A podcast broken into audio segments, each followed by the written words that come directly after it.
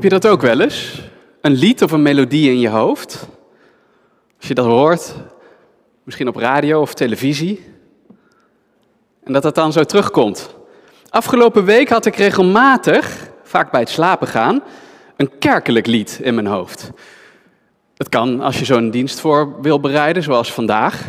Risico van het vak kan je het noemen.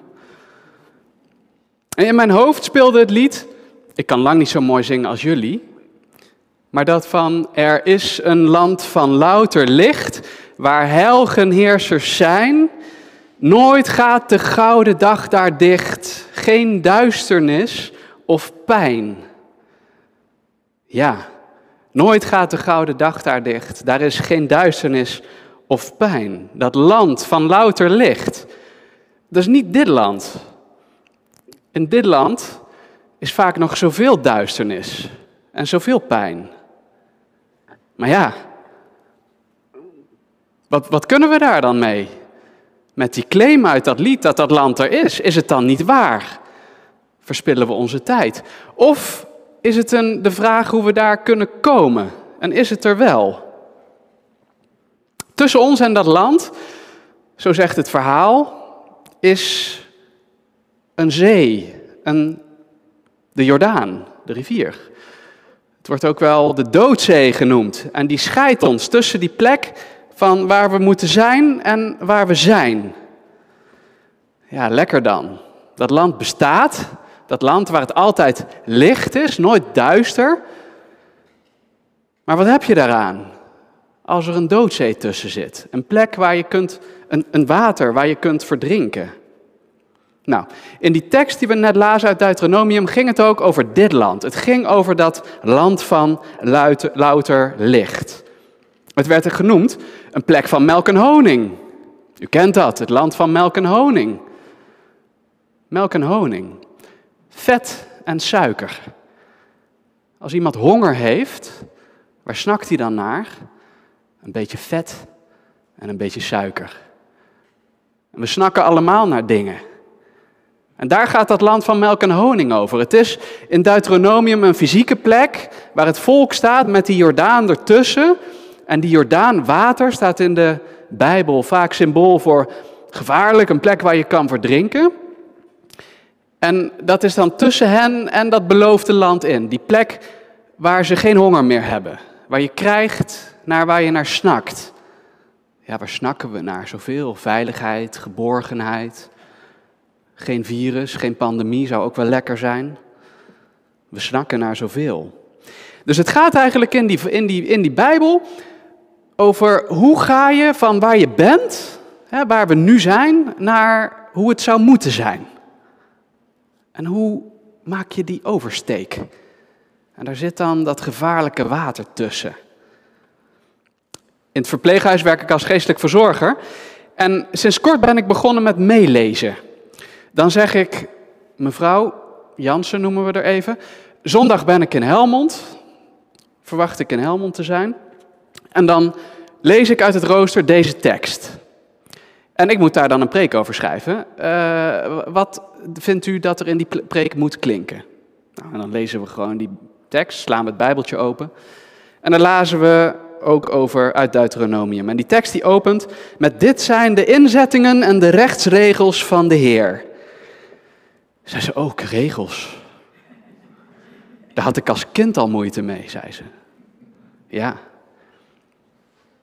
Als kind weet je dat al. Geen snoepje uit de snoeptrommel pakken, regels.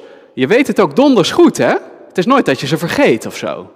Waarom zouden we dat zo opslaan? Dat zit blijkbaar biologisch ook in onze natuur. Dat we ze in ieder geval niet vergeten. We hebben er moeite mee, maar we weten ze donders goed. En we hebben er wel moeite mee. Maar ja, ik denk niet alleen als kind. Die mevrouw zei dat ze daar als kind al moeite mee had.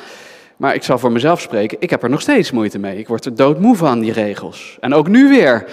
Handen wassen, anderhalve meter afstand houden, mondkapje op, alleen als je loopt, af als je zit.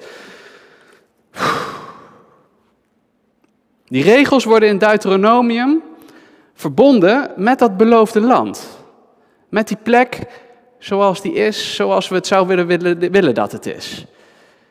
Dit zijn die regels. En hou ze nou maar in acht. Iedereen wordt er gezegd. Waarom zou je? Volgens Deuteronomium uit eerbied voor God. Maar dan ook dat de dagen van ons leven verlengd worden. Dat is eigenlijk dus zodat we langer zullen leven, zodat we niet zullen sterven. Dus even samenvattend, Deuteronomium zegt dat om te komen waar we willen zijn, moeten we, wat we daar dan ook van vinden en wat we er ook bij voelen, regels in acht nemen en blijven nemen, zodat de dagen van ons leven verlengd worden, zodat we niet zullen sterven. Oké, deze tekst van 2600 jaar oud lijkt me enigszins actueel. Ook tegen die mevrouw die tegenover me zit, die zegt ja, ik had daar al heel veel moeite mee, maar misschien zijn ze wel nodig, die regels. Misschien toch wel handig. We volgen allerlei regels hè, de hele dag door. We rijden rechts. Als je een kind hebt en het sneeuwt, dan zeg je niet eten van de gele sneeuw. Allemaal dingen die heel handig zijn. En dat doen we aan de lopende band. En we stellen er ook niet altijd vragen bij. Maar we hebben ze nodig. Wat zijn die regels? Hoor Israël, God is één. Je hoeft niet alle kanten op te zwalken. Je hoeft niet bij alles dat je een goed gevoel geeft, dat te aanbidden. Nee, in elke situatie waar je in komt, is er één iets, één God, het Allerhoogste. En als je die maar blijft zoeken, dan is het voldoende. Zegt dit Bijbelvers. Bind die regels om je arm. Doe ze als een merkteken tussen je ogen. Sommige Joodse mensen nemen dit letterlijk, zoals die meneer die op de, dit plaatje verschijnt. Die heeft zo'n gebedskastje op de arm. En daarin staan dan die regels van de Joodse Bijbel. En ook tussen de ogen, dat zijn die gebedskastjes. Maar waarom gaat het? Het gaat erom dat je ze niet uit de, het oog verliest. Want wij zijn vergeetachtig. Je kunt ze letterlijk op je arm bieden, binden, maar het gaat er in ieder geval om dat we ze niet uit het oog verliezen. Want we hebben ze nodig om te navigeren naar dat beloofde land, naar het leven zoals dat zou moeten zijn. Iedere keer opnieuw God zoeken, iedere keer opnieuw het hoogste zoeken. Wat is nou goed in deze situatie? Met behulp van regels. Dank u wel voor wat betreft de afbeelding, of misschien blijft die staan. Ehm, we lazen natuurlijk ook uit het Nieuwe Testament. Daar ontmoeten we de Allerhoogste in de vorm van een persoon. De Fariseeën en de Sadduceeën, die spannen samen om die rabbi de hak te zetten. Een collega vertelde me in mijn kerkgemeente, toen we daar vorige week uit een gedeelte eerder lazen, dat die Fariseeën en die Sadduceeën geen natuurlijke alliantie zijn. Dat is uh, Feyenoord en Ajax. Die gaan normaal gesproken niet samen. Maar het is wonderlijk om te zien hoe goed mensen kunnen samenwerken als ze maar hetzelfde doel hebben. En hier konden de Fariseeën en de Sadduceeën goed samenwerken, want ze hadden hetzelfde doel, namelijk Jezus de hak zetten. Onzuivere intenties ontmoeten Jezus. Dat is best spannend. Hè? Onzuivere intenties ontmoeten licht, ontmoeten waarheid. En een van die twee, die wankelt nooit. En die wint altijd. Goed nieuws, want ook nu zaaien heel veel mensen met onzuivere intenties, willens en wetens verwarring. Verspreiden nepnieuws over verkiezingen, verwonde agenten die de regels bekrachten. Een golf van geweld tegen een illegaal feest in Alblasserdam. Mensen bij de GGD-teststraat. U weet wel, die mensen die in die marsmannetjes pakken voor waarschijnlijk niet zo heel veel geld. De hele dag onze gezondheid controleren. Die werden geïntimideerd in Breda. Onzuivere intenties ontmoeten Jezus. De eerste confrontatie is al geweest in een eerder schriftgedeelte. Maar ook in de tekst van vandaag zijn die onzuivere intenties nog. Ze komen naar Jezus toe en ze pakken hem aan zijn revers als hij die gehad had. En ze zeiden, wat is het allergrootste gebod in die wet? Alsof je dat hele Joodse boek samen kan vatten.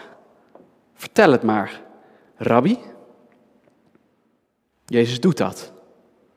Hij zegt, je moet God boven alles lief hebben. En hij neemt meteen de vrijheid om daarachter nog iets toe te voegen. Om over nog een regel te beginnen, een samenvatting. Wat zegt hij? U weet het. Hij zegt, je hebt je, heb je naaste lief als jezelf. En die tweede, die is gelijk daaraan. God liefhebben is mensen liefhebben. En mensen liefhebben is God liefhebben. Ja, dominee, ik geloof niet in God. Kijk hoe mensen hun naaste liefhebben. En dan krijg je een goed beeld van hoe gelovig iemand is. Toen ze dat zagen, durfden ze Jezus niets meer te vragen. De ontmoeting met de waarheid laat niemand hetzelfde achter.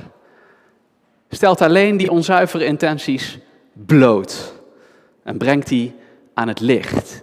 En in het licht kunnen die niet lang meer bestaan. Dat is toch goed nieuws in deze tijd? Dat waren de teksten die we met elkaar gelezen hebben. We komen richting het eind van de overweging, die zit er alweer bijna op. Maar ja, zo zitten we hier en zo zit u hier thuis mee te kijken. We zijn nog steeds niet in het beloofde land. Dat is een groot probleem. Tussen waar we nu staan en tussen hoe het leven zou moeten zijn, is nog steeds die zee waarin we kunnen verdrinken. Is nog steeds een virus waaraan mensen omkomen. Hoe moet het nou verder als we hier straks weggaan? Hoe moeten we straks als we de stream uitzetten? Wat moeten we dan doen? Hoe gaan we volgende week verder? Hoe moet dat nou richting kerst? Wanneer komt dat vaccin? Hoe gaan we van wat is naar wat zou moeten zijn? Dat lied in mijn hoofd de afgelopen week heeft antwoord op die vraag. Echt waar. Niets minder dan een antwoord op de vraag: hoe gaan we van hoe het is naar dat beloofde land? God laat ons staan als Mozes hier, staat er in het laatste vers. Mozes, u weet wel, die durfde op die doodzee af te gaan, op die gevaarlijke zee. Hij durfde daarop af te gaan met een heel volk achter zich. Onzeker of dat nou wel de goede weg was, misschien twijfelend, waarschijnlijk twijfelend. Maar hij durfde dichter bij dat gevaar te komen en door te gaan. Moedig door te gaan. Zo kom je dichter bij dat beloofde land. Zo kom je dichter bij het leven zoals het zou moeten zijn. En misschien zie je dan wel echt iets van melk en honing aanbreken. Misschien krijg je dan wel iets van waar je naar snakt. Zoals iemand die honger heeft, snakt naar vet en naar suiker. Dus, God laat ons staan als Mozes hier, hoog in uw zonneschijn. En dan eindigt dit lied. En geen Jordaan, geen doodsrivier zal scheiding voor ons zijn. Amen.